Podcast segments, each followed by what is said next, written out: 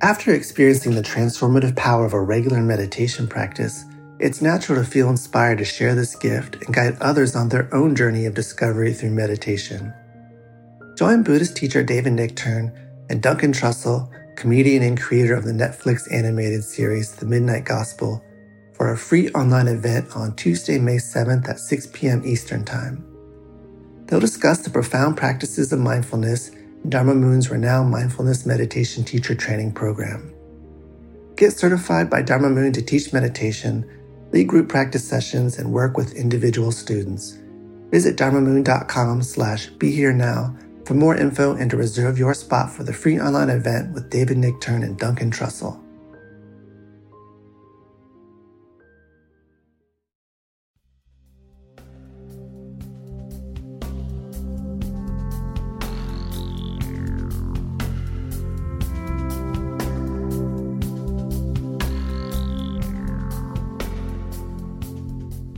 Welcome to Mind Rolling. Glad you're back.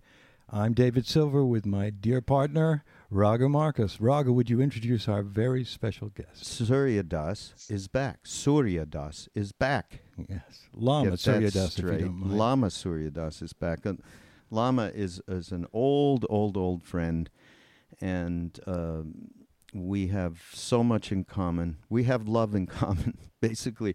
I mean, Surya and I, we just got on Skype together, and we haven't seen each other for a while. We caught up a little bit before we were going to do this podcast, and you know, it's the Surya Das. It Lama. It is the, it is what Larry said.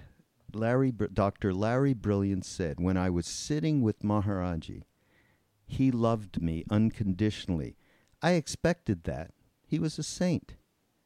But when I realized that I loved everybody around me, that was a miracle.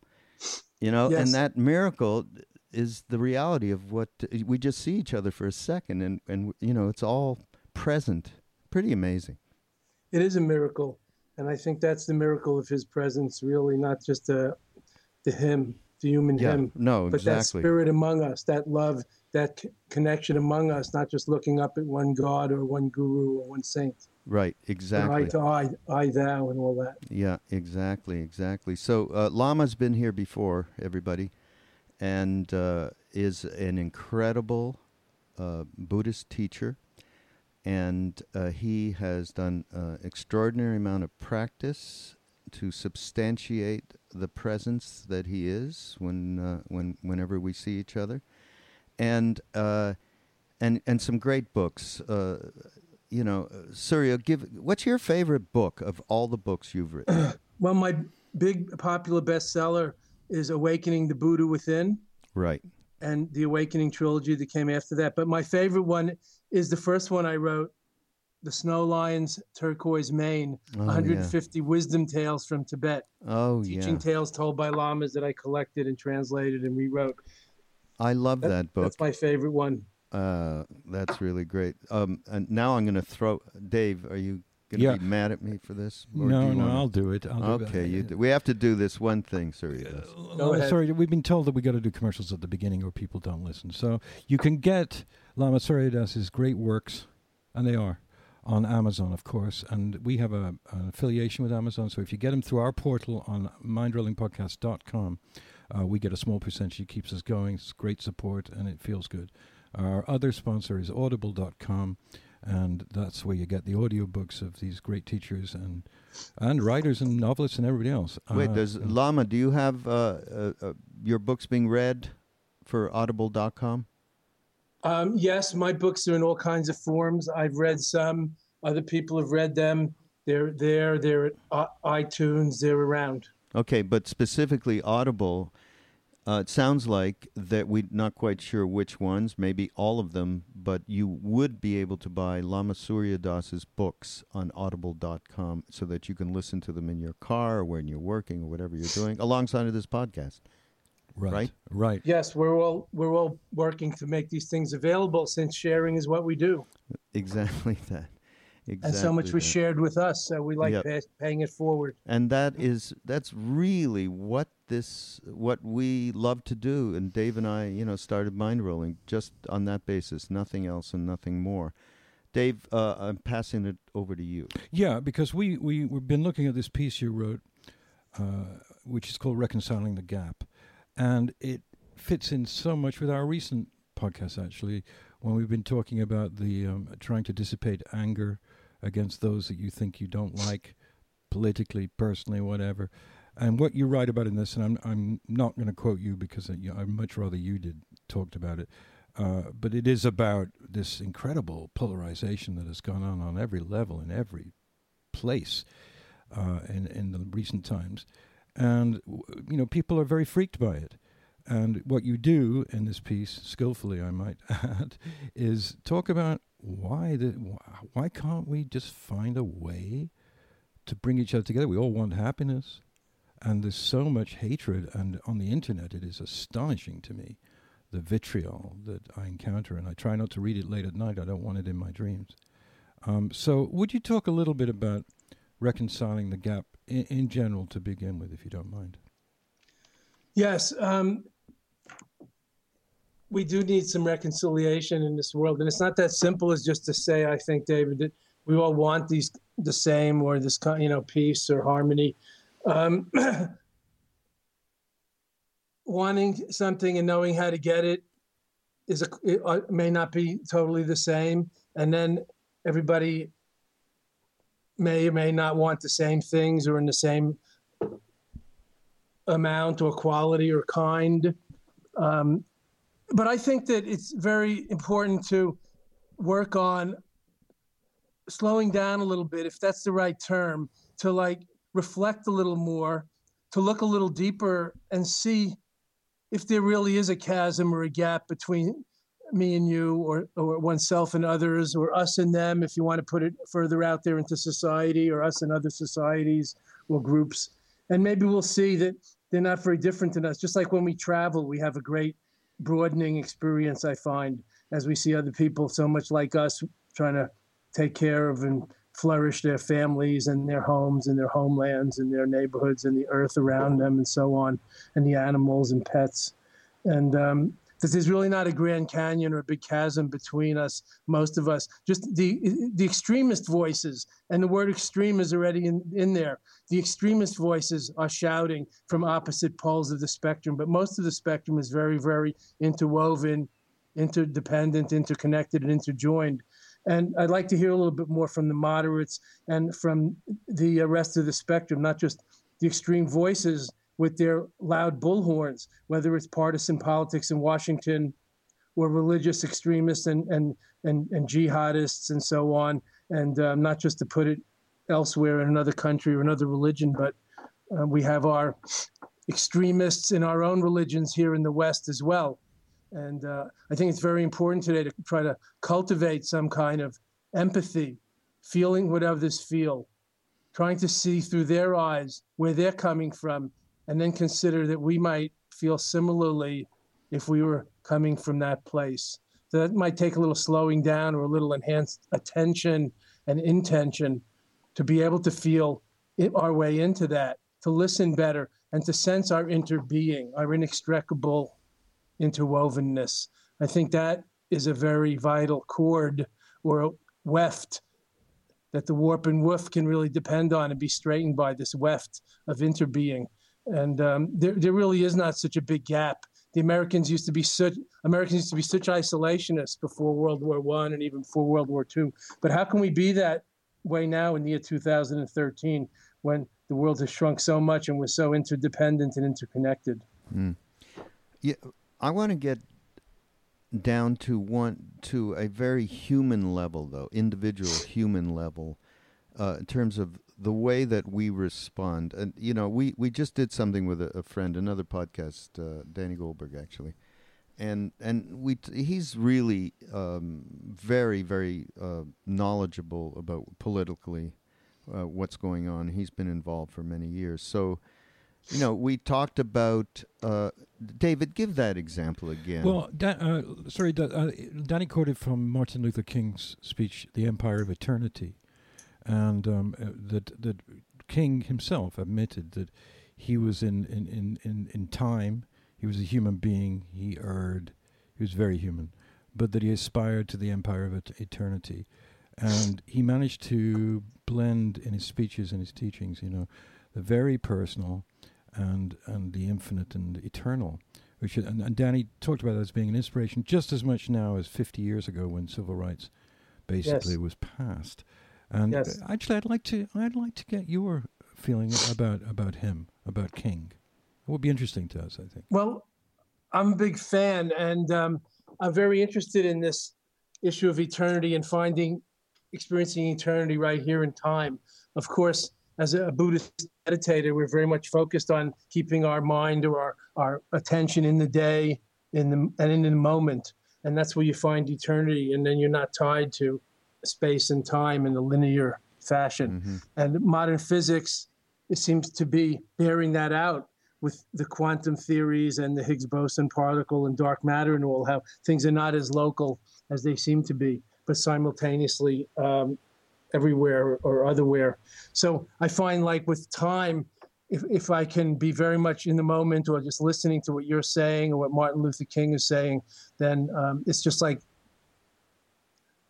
tuning forks, a tuning in this moment today, not across 50 years of time or him being, let's say, dead and me being alive. And uh, I think that's very important for each of us and all of us to not be so time and space bound or, or self limiting with those kind of concepts. And to think eternity will come later after we die is a pretty illusion. But we Buddhists say if you're not here now, you won't be there then. So we practice the nowness. You know, nowness awareness is said in Tibetan to be the Buddha within, and that's an awesome thought. I thought Rob That's where eternity is. Ram Dass said, "Be here now." didn't he? The, the ancient Tibetan text said, um, "Nowness awareness is the authentic, unfabricated Buddha within." So that's you know, He- this is a he took timeless, it from there. message. All of this time, we thought he invented this, and he took it from an old I know Tibetan he's a plagiarist, like Shakespeare and, and, and so many, All right. and us, of course, yeah, I am absolutely. riding on his large peacock coattails.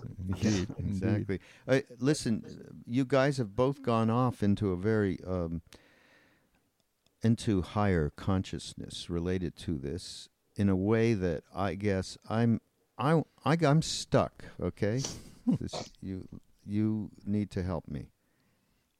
When I and uh, David, what I was trying to ask you was that thing you read about the guy went up to Obama and said, "I don't like you." Yeah, but something. but What did he- it was proven now. I think that he actually Oh, didn't that- didn't okay. say that. But what what it was reported was in the meeting between the congressional Republicans and Obama, it was reported that one of them just said, "I just can't look at you." Later, it was disputed. I think there may be some truth it, but the fact that he said that the president of the United States, a mild-mannered man, whatever we think about him, a gentle, gracious man, and said, "I," you know. But that could, something- it could have happened, right? So- Yeah, it doesn't matter though. That's not the point. Could have been anything this Ted Cruz said or acted like during that whole thing that was going on before the funding of the budget, right? Whatever it is, it can be it can be uh, Boehner and something he says. It can you know, or it can be whatever from the Tea Party or the really crazy left. Whatever it is, there's always a trigger. Okay, I'm experiencing a trigger where I'm immediately polarized and discounting them in any way uh, except for the fact that uh, you know they should disappear.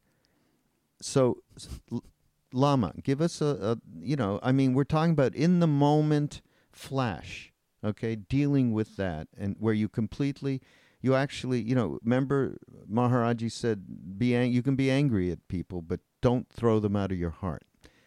Yes, that's a beautiful saying, and I, it's always stayed with me, Raghu.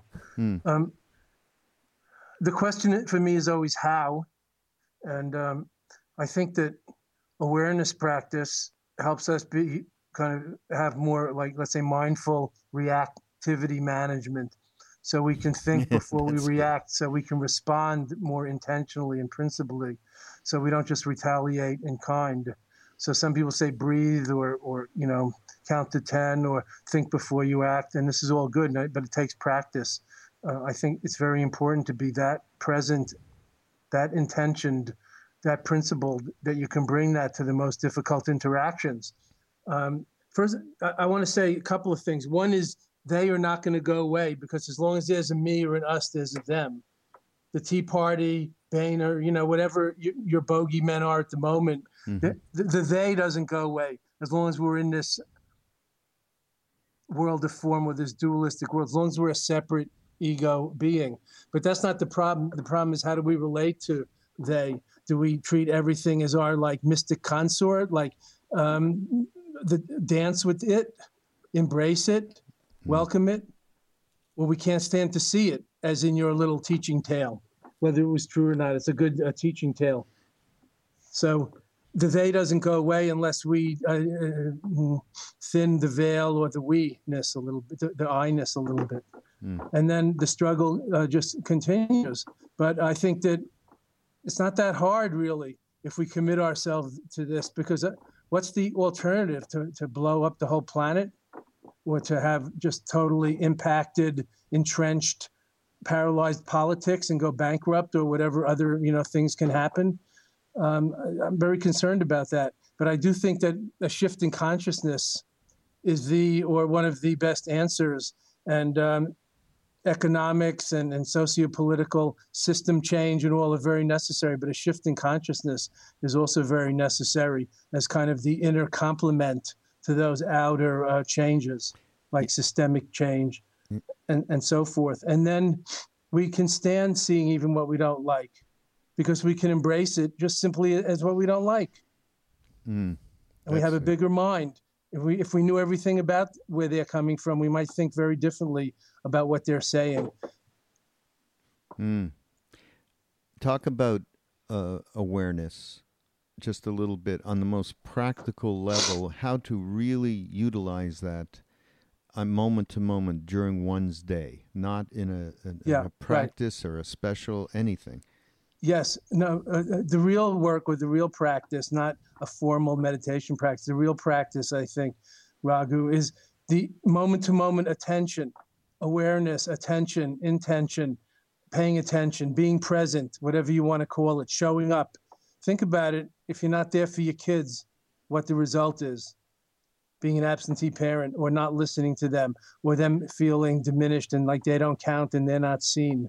So uh, you have kids, you know how that goes, and we all have, have seen this. So it's it's from my point of view, and admittedly this is a Buddhist point of view. Now I'm not talking about love or the following a divine will or or, or selfless service. Talking about awareness, practice, cultivation, moment to moment, being present. The buzzword today is mindfulness, mindful awareness, mindful which I'll define here as the opposite of mindless. And we can all understand the downsides of being mindless while we go about our, our day. So, mindful, attentive, present, um, fully engaged, uh, not ignoring or in denial or speeding through things to get to the real thing later. This is the thing. This is the real thing if you must. Otherwise, we should be we could be doing something else. So I think that bringing the light of awareness. I'm, start, I'm starting to call it illuminosity. It's not just a light like luminosity, but it illumines at the same time. It's like a headlight. It's a illuminosity, bringing illuminosity to bear on every m- mini moment is my answer. That's what aware, awareness really is the, the Panacean awareness that illumines everything. And then things become much clearer. When I'm clearer, everything becomes clearer. The world doesn't even have to change for me. Things become clearer, and then I make better choices. I do better. I'll have better relations, and so on. I hope that's practical enough for you. Yeah, no, that is uh, I, what I love is your term here. What was it? Mindful reactivity. What? Mindful reactivity management. Rather than saying mindful anger management, I'm broadening it out. Mindful reactivity management. This is a this is a, a whole seminar series that you need to start giving, be. and we should all be part of. Okay, It could be. that's a great. I also uh, want to highlight the term that I made up, luminosity, luminosity because it's awareness is, is it, it's not just a light. It's it's like a headlight. It illumines. Right, that's beautiful. It's piercing. It's it's it's it, it, it, it illumines the way before us. Beautiful. Awareness It as luminosity. Mm, It saves us from a lot of mishaps and, and bad surprises. yeah, we've had some bad surprises. Yes, we all have. yes, David. Yeah, well, I mean, Illuminosity. I like that. I'm going to use that forever. Illuminosity. Yeah, right, Illuminosity. It's not the Illuminati. Those Duncan Trussell fans out there. That's conspiracy No, theory. let's not get. It's maybe not- it's a good no. bestseller. now we're talking. Yeah, I wanted to go a little bit back to the political thing because obviously we're just talking about the present and the one's immediate personal life, including children, relations, friends, enemies. Uh, Eric Cantor, who's the um, majority whip in the House, and uh, Who you- my wife went to the prom with get out of here, or danced with. amazing. That is funny. well. no, it's a horror. It's not Well- funny. Every time I see him, I said, "You actually were friends with this." See, that's what I'm talking about, Lama. See? Well, she had a more advanced idea, I guess. But I was bringing him up because he's the one responsible for this huge cut in uh, in food stamps. And uh, uh, Robert Kennedy and Robert Dole, a Republican, and Thomas Foley were the people that actually made the food stamp program happen. It reduced uh, infant and child uh, starvation and poverty by 90% over a period of 10 years. And now um, it has, in fact, been cut and it is going to affect people. How can we bring this um, this reconciliation gap together, whereby someone like me, who isn't particularly affected by food stamps, but I feel for people, how can I not? How can I transmute my anger and disgust at someone taking away uh, from uh, you know the, Yeah, les the malheureux in the society? How do you reconcile? How do you get? How do you become activist? How do you stay against this, which is unjust and cruel? and maintain your cool. There's a little poem for you. Hmm. I don't know if we have to maintain our cool, but like um, Raghu was quoting our guru, you don't have to throw them out of your heart, but you can still uh, you, you can still speak out very strongly in, in various ways about this.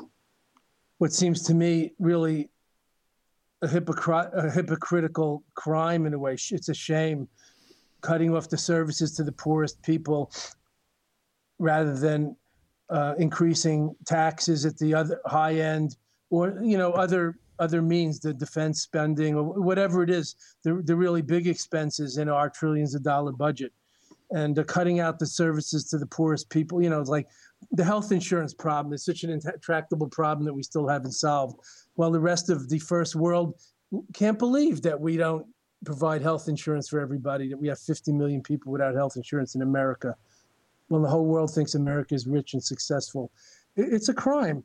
So I, I don't know how cool we have to maintain. We can be equanimous and, and detached, but also be very uh, strong in our voices and actions about that. And I do think that um, we have to call out some of the causes of it, which is greed. You know, there's enough for everybody's need, but not everybody's greed, as Mahatma Gandhi said. And a lot of this is greed and selfishness, I believe, and I'm not ashamed to say it. I think it's important to talk about that. It's not just about political persuasion, it's about self interest. And this is a real problem. And occasionally I hear somebody say how America is an oligarchy. We don't hear that enough. And let me go further in an obnoxious way. Not enough people know what that word means. But America is an oligarchy. It's run by the rich and the lobbyists have a lot to say about this and the Mhm. large corporations that they represent. As anybody who knows about Washington D.C. politics will tell you, it's not the parties, that, the two parties that run it. Mm. It's the wealthy corporations and lobbies interests. So in an oligarchy, that's what you get. And I think that we don't hear enough about this. And of course, the politicians and people who want to be popular or or, or get elected um, have a very hard time talking about this, even about the level of health care and, and food stamps and so forth, not to mention larger things, the, the, the issues we have. Well, absolutely. There's even a, uh thing going around the net. I mean, I got a letter saying, you know, uh, having to do, I think Warren Buffett was actually behind it, if that's possible. Certainly his name was mentioned. And, you know, term limits for the people in Congress. Uh, get your health care the way everybody else does, et cetera, et cetera. And they, of course, will not go anywhere near that. And uh, that is the essential nature of, of, as you say, this oligarchy is. That is, and, and it's self interest. Or as in your tradition, your tradition, our tradition, um, it's um self cherishing.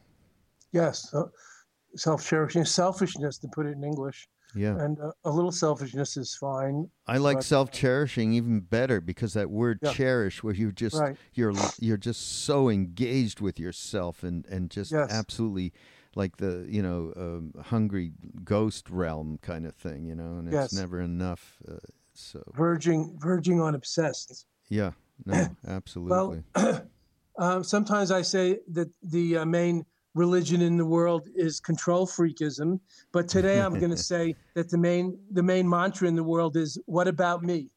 yeah Whatever happens, that's like so many people's first reaction. What about me? How does that affect me or us? What about me? What's it- in it for me?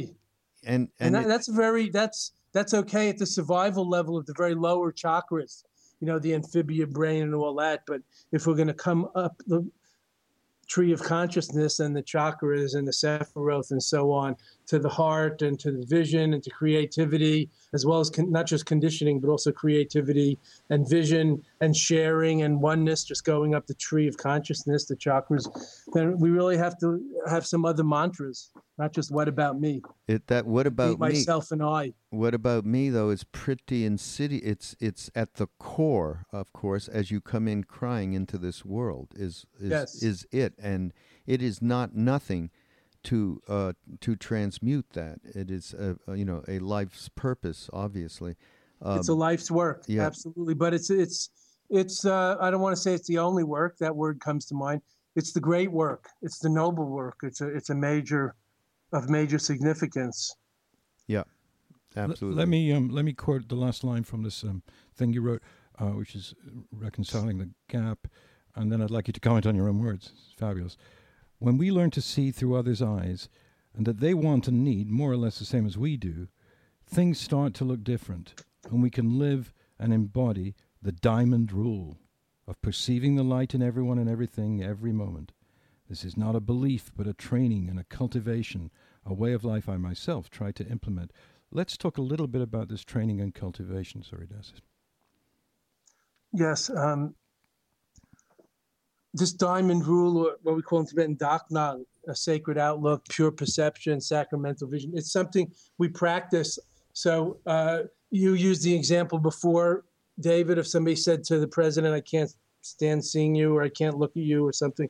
This is kind of the opposite, where we we find some object, person, or higher power that we love that's like our main, you know, superhero, like God, Jesus, our child, our beloved, whatever, and try to spread that a little bit, iron that great peak of admiration and, and veneration and love, spread it out a little more to others so that we start to see that same light, that luminosity in others. Of course, it's hard just to spread that to everyone, including one's enemies. And I'll just drop a few names, you know, Hitler, Saddam Hussein, whoever. But um, Idi Amin, but uh, gradually widening the circle of our loving from just our one or two beloved children, mate, grandmother, pet, uh, here, you know, higher power hero, the Dalai Lama, whoever you you, you venerate, Jesus, uh, you know, wonderful icons. But the point is to see the, the Christos, the light, the Jesus heart in everyone and everything, so we can treat them as we would be treated. So, trying to widen the circle of our heart from one or two to three to several. Raghu mentioned it when we were at our guru's ashram, how Dr. Larry so articulately said it, and I'm going to repeat it again. It, it, it deserves repetition.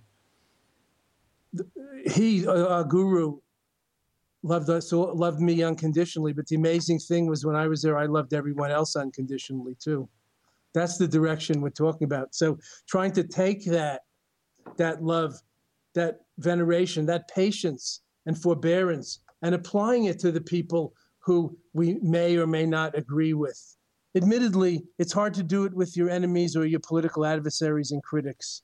You mentioned um, Ted Cruz, Senator Cruz, and, and, and John Boehner, and so on. Mm. You know, there could be worse in history or in this world, genociders and others we could pick on, bogeymen and women probably.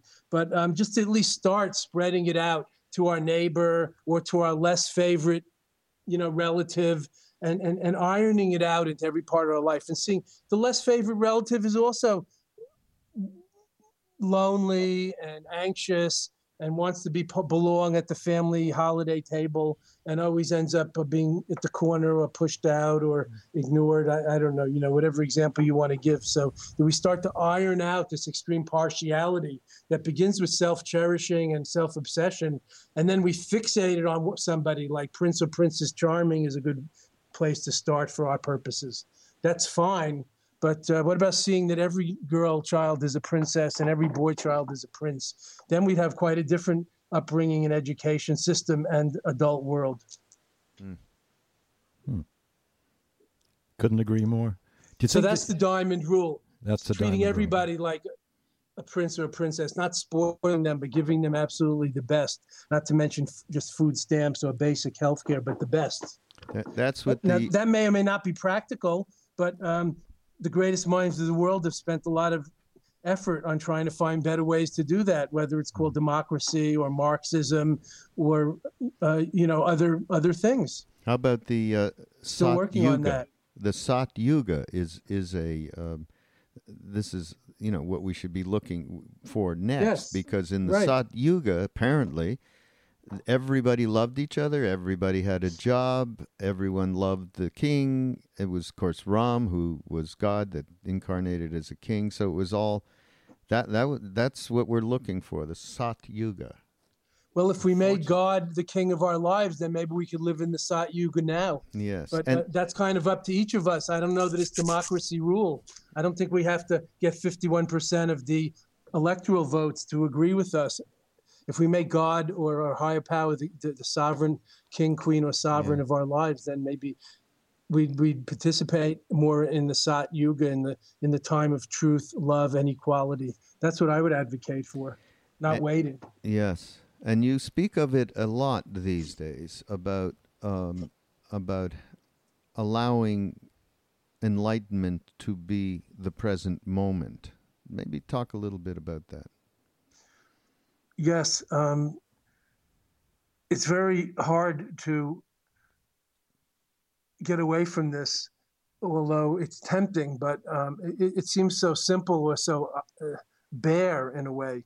Uh, rather than promises of heaven or let's exaggerate 70 virgins in heaven and so on but uh, that's i'm looking kind of in the other direction and trying to see you know the heaven and the wild flower as the poet called it uh, heaven in the world of sand and, and in a wild flower and um, in my child's eyes in my pet's eyes and i'm a dog person so i'm trying to spread out my love to cats it's a challenge It's true. On the last podcast, cats? you made a you, you made a derogatory comment cats? about cats and being a cat lover. I thought, oh, oh, oh, oh, oh. oh, But I mean, everybody's like that. How's They're it like working for you? Buddy? One, the they don't like the other of something. Yeah, right you know, whatever it is. Like Woody Allen, we all in this discussion, I think we'd all say we love nature, but Woody Allen doesn't say it. He says, "I am at two with nature." so he's allowed to not love nature and feel apart from it. Of course, nobody's apart from it, but you know. So I think just widening the circle of our loving to include all that's very important. And the only place we can do that, well, the only place we can ever be really is in the present moment. That's why. That's where we can we live at the juncture of time and eternity. So we really can't be anywhere else. If we're thinking about the future, we're doing it in the present moment. If we're recalling the past, we're doing it in the present moment. So it's good to come back to ourselves and be fully inhabiting the reality here. And then we have a lot better sense of past and, and present and future causation and w- direction and where we want to go. And uh, I, I feel a lot will be a lot more masterful rather than victimized by outer conditions and circumstances. We'll have our hands much more firmly on the steering wheel of our karma and our lives. I'm gonna um, I'm gonna go sideways here, Dave. I don't know. I mean, because you studied Surya Das's uh, blog, yeah. right? Yes, I so you may have I more th- to say about it, but I think it's the least we can do. yeah. He's a good man, Lama Ji. He is. I want to ask you about.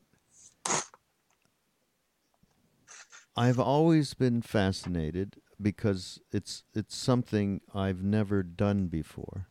And uh, Surya Das did three years in meditative retreat in France many years ago. And I don't know how many times I've said to myself, you know, this is just uh, the complications that I have created in my life over time through business and God knows what, family, all of it. I would really like to do what Lama did, period. You know, I, I got to do that. So um, I want to hear from you, and I've actually gone in and done extraordinarily brief glimpses of it, uh, going to India and spending some time in retreat. Um, but there, you've done, you've done. Let's not diminish it. You've done serious uh, for our, our listeners' point of view, Raghu. You've done serious, intensive, traditional, silent, vegetarian, celibate ashram retreats of weeks and perhaps months, and that's enough and more than enough. I want to know about the, weekend. the three years, though, Surya Das. Yes. Though three years, I want you to talk about. Give me the extremes of. I'm a uh, slow learner. Slow learner. Recidivist. Give me, give me, give me some. Ex- just give me an experience of you know maybe when you were first there and you went into this and and just uh, started to you know going through any dark night of the soul some you know what happened everything happens uh, uh, over three years three months and three days that's the traditional length of tibetan of vajrayana tibetan buddhist lama training retreat. So it's very it's monastic it's cloistered there's no weekends you don't have a bed you sit in a meditation seat or box you sit up at night. no at bed? Night wait no bed? You sit you sit up at night lean against the wall and do like clear light yoga and dream yoga and breathing and stuff. And uh, you know it's kind of austere it's a monastic meditation retreat like they used to do in tibet do you have a teacher available there or is yes yes. Well you do in a group usually at least the first time. So you get teaching and instruction and you have daily chants and prayers morning and night together and some and you have group meals but silent. Silent meals. Mm. so it's a cloister meditation. It's like you know you've been to Goenka's inside Yeah. court courses. It's like that for a long time.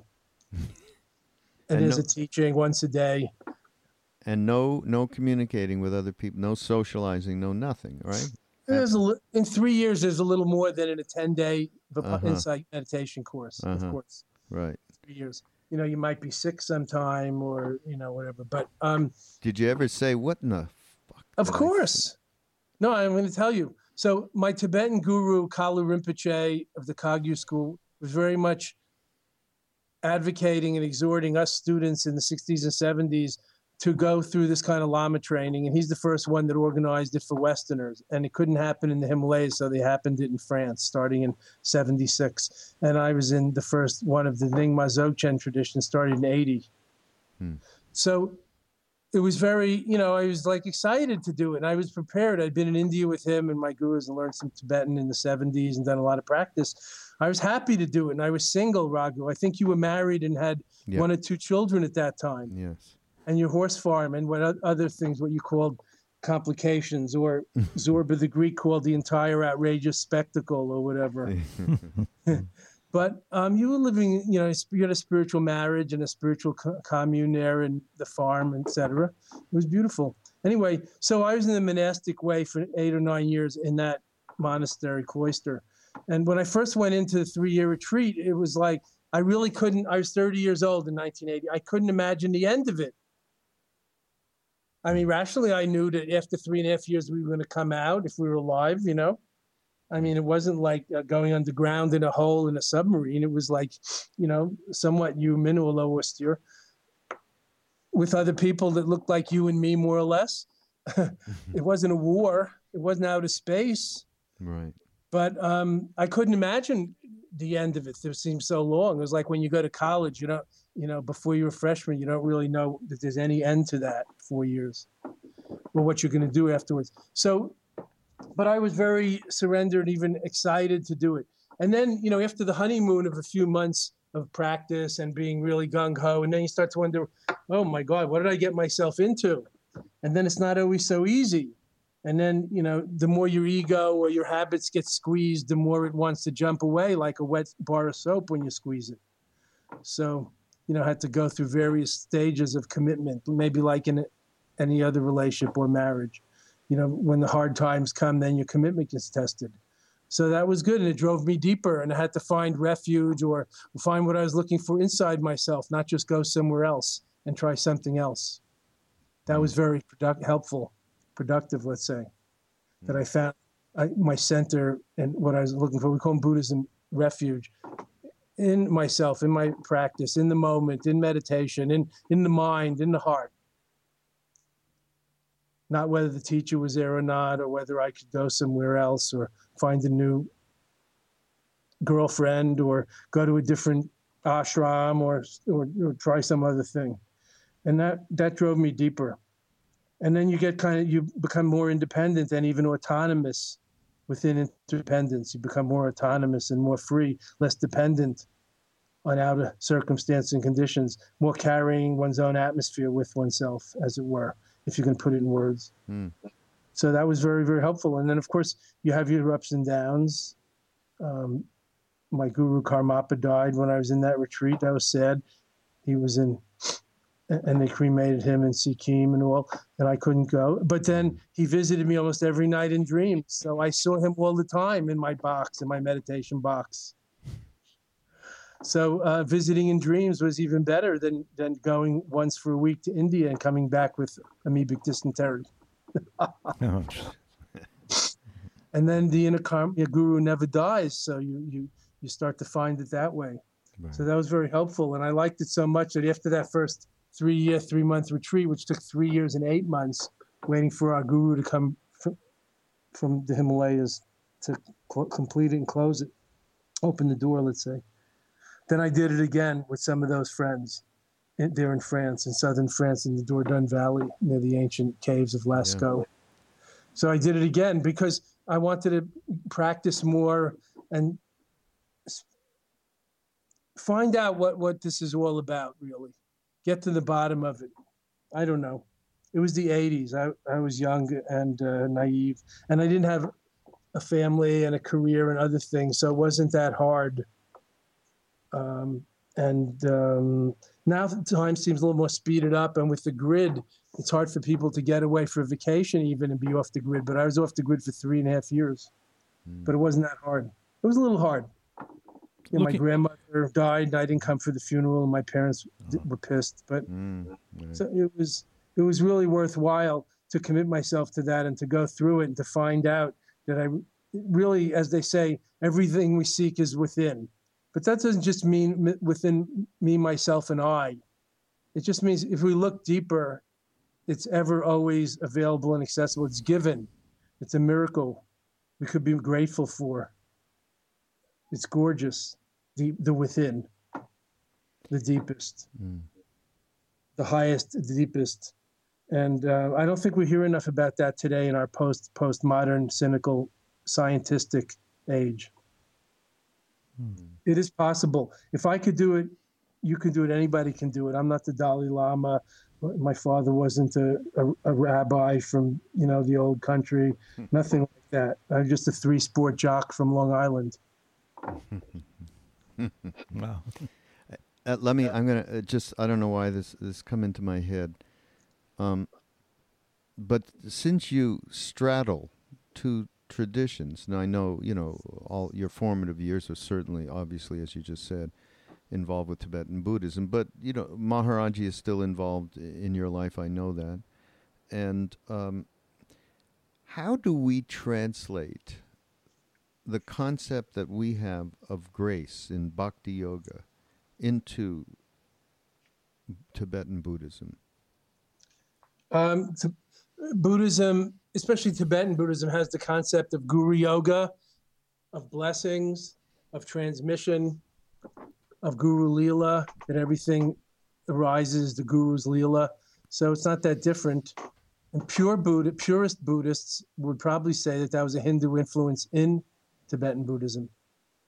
Mm. But it, it's certainly there in, in that in some parts of Buddhism, the Guru uh, Yoga Bhakti part, and also in Tibetan Buddhism, there's the part of non-dual bhakti. So that's also a very interesting aspect. Mm, talk about that. That is interesting. Well, usually we think of, uh, in general, bhakti as a dualistic path in the sense that there's the the higher being, the god, the goddess, and then there's the atma or the self. But there's a recognition here that that Brahma, Guru, and Atma are one and the same. I think that probably comes from the Vedas or Upanishads. Mm-hmm. So in the we could talk about non-dual bhakti, like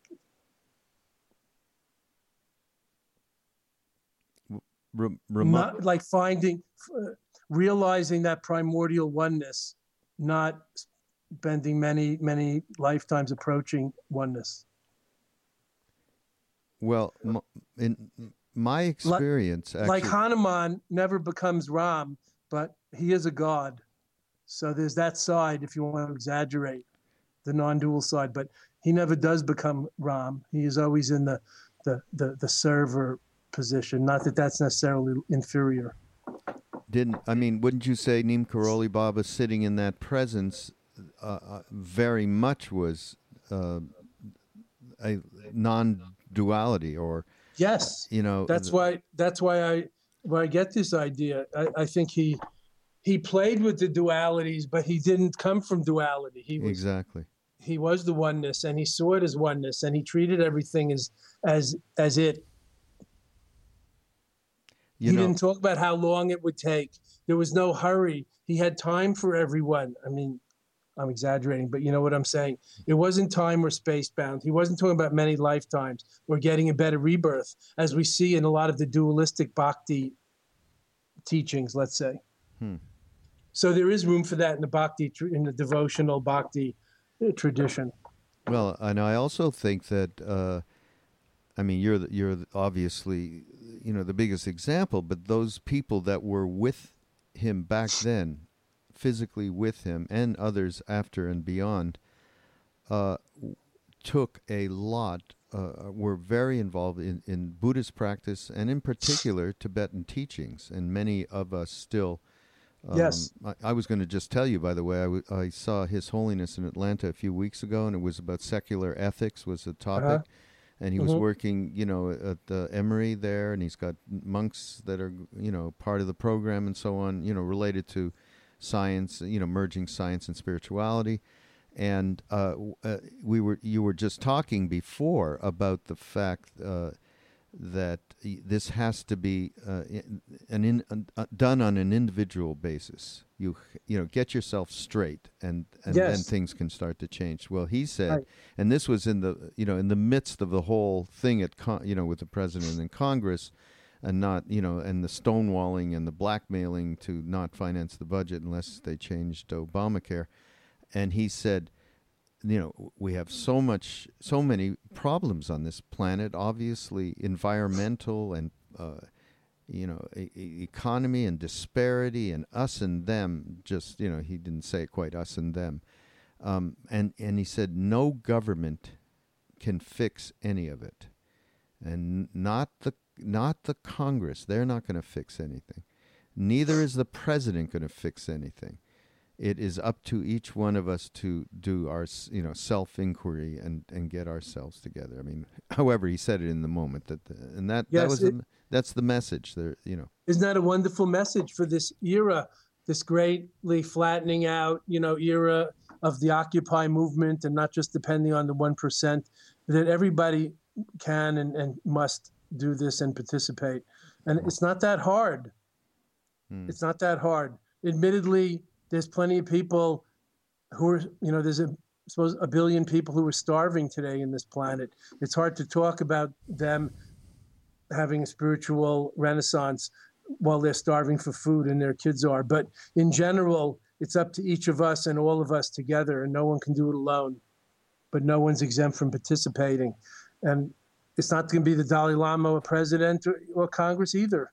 I mean, that everybody is has to do their part. And I think that's very much in the spirit of the coming times. How that translates and whether that works out or not remains to be seen. But I do think we need to keep echoing that clarion call. It's very clear, and not to look elsewhere for the answers. It's very congruent with the spiritual message not to look elsewhere for the answers, but to become the answer, as Gandhi said, and be the changes we want to see in the world. And um, it's up to each of us and all of us, each of us, you know, to join together and all of us to do that. Also, I know he's been very, very, very much saying prayer and meditation is great, but we also have to take positive, practical, uh, social action. And I think that's important. Of course, if we never heard of contemplative practices, in our religious upbringing or atheist upbringing, then it's good to bring those in. But if that's all Westerners are interested in and not the other part, that would also be out of balance. Mm. Good deeds and s- social ac- action and, and, and systemic change and altruism and compassion and action is so necessary today, especially in the endangered world. As you mentioned, the environment and other issues that we have that we have to face as a group. I mean, the pollution that over China and some of these places, if we don't deal with that, we're all going to be in big trouble. If we keep producing fossil fuel cars, we're all going to be in big trouble with the population explosion because uh, this is not something that you or I can change just by driving a Prius or an electric car. We need to uh, think a little bit deeper about this. And maybe it means bringing some of this consciousness to China, not just materialistic 1950s consciousness, success consciousness. Maybe we need to speed up bringing this kind of a, a global consciousness to China, not just capitalism, which is so new and exciting to them all of a sudden, yeah.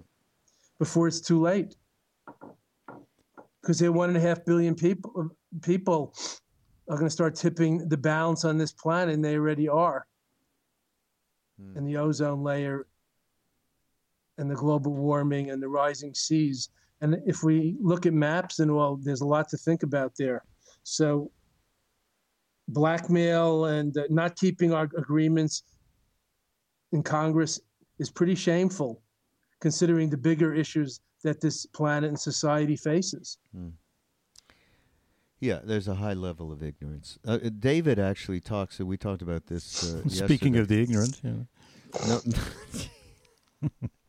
not was not thinking anything but wisdom oh. coming from you, which was, and and it's it, we see, and David talks about it because you know we have many uh, people who uh, listen to this podcast, twenties and thirties, millennial generation they call them. I think Dave knows, and um, but we and and I myself have gotten a lot of input in my other hat uh, with uh, this foundation that we have, and uh, there are so many people coming to the table wanting to help, wanting to be part of helping transform, and and just you even just read about you know uh, younger people taking action in a way, and and David uh, makes the good point that in a way that we really didn't in the late 60s, early 70s because we were so caught. Uh, I mean, I'm being very general, and, and I think David would probably agree. You know, it's not a. Not, we don't have it down to a science, a science, but certainly we were not activists. Uh, although there were many activists, they were not. There was a dividing line between being an activist and being uh, interested in Eastern spirituality and working on yourself and blah blah blah. Um, now there these you know that generation is working on themselves and is doing something. So uh, there we well they have hope. they have interconnectivity that we didn't have. I mean the the internet facebook twitter etc even though this it's trivialized a lot it is amazingly powerful when it comes to bringing people together against uh, a monsanto against a fukushima lie against all this horrific stuff that happens. What i love about it lama is this that you know if you're 17 18 19 20 25 whatever now and you see the way the world is and and all of the the problems i think it's remarkable that you can still get off the floor and say okay i'm going to that march be it occupy whatever it is. I'm going to sign that thing. And it isn't trivial because i know a lot of young people who are just 24/7 on this and they're and also they're not full of rage. Yeah rage against the machine was a real band and it was a real attitude but most people, I think, of that age group, and I hope I'm not sounding patronizing, are actively, at least the ones that come on my feed on Facebook, are very actively involved in doing something. And frequently their posts end with, don't just read this. Do what I'm, I'm suggesting. Please do it now. Go to this, do that, sign that, whatever.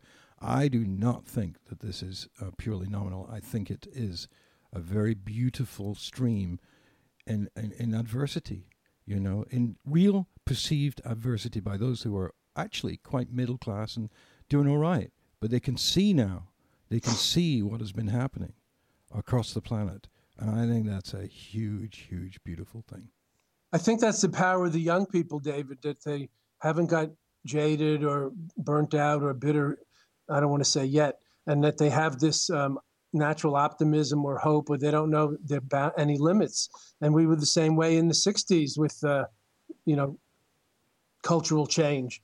And um, I really think we have to we have to help them, back them, and also get out of their way. And um, much as we may wonder what the what's going on with social media and things like that. That's how they do it, and it's happening. I just like to try to inject a little more uh, spiritual media into the social media with some substance or something, and and keep alive those strands of the whole brocade.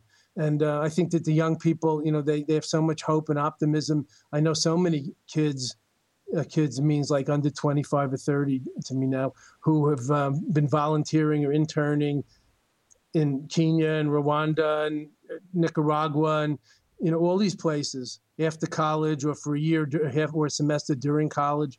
It's fantastic, and they get around so much easier today, and they're still in touch with home uh, much easier, and um, it's it's a very in, in one way integrated.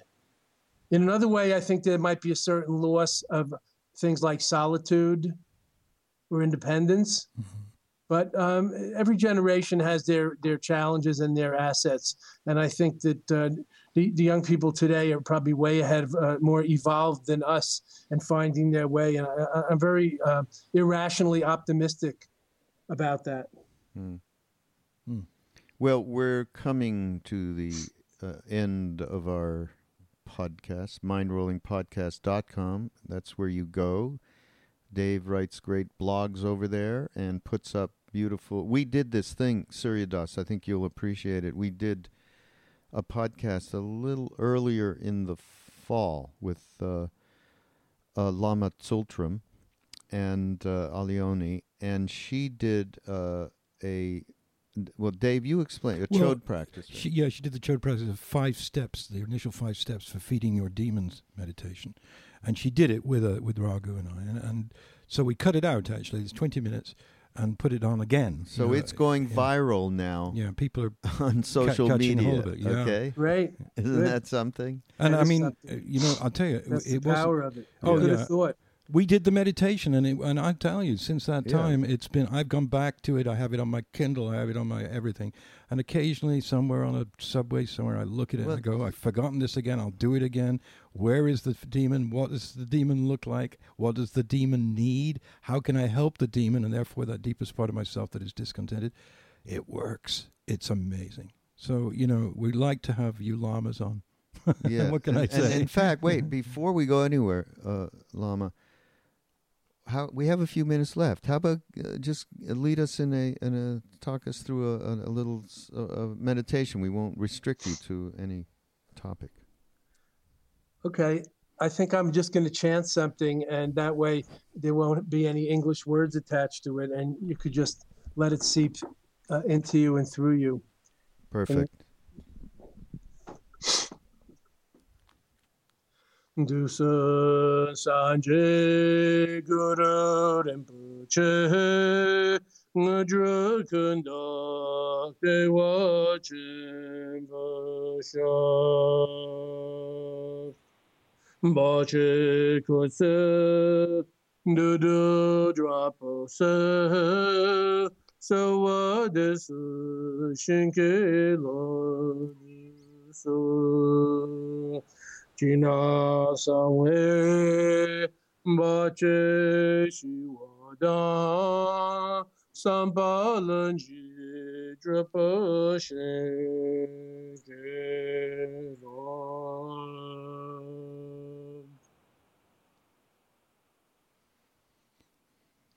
Thank you. May the may the blossoming spiritual consciousness continue to evolve. May all obstacles be removed from the path and stumbling blocks become stepping stones.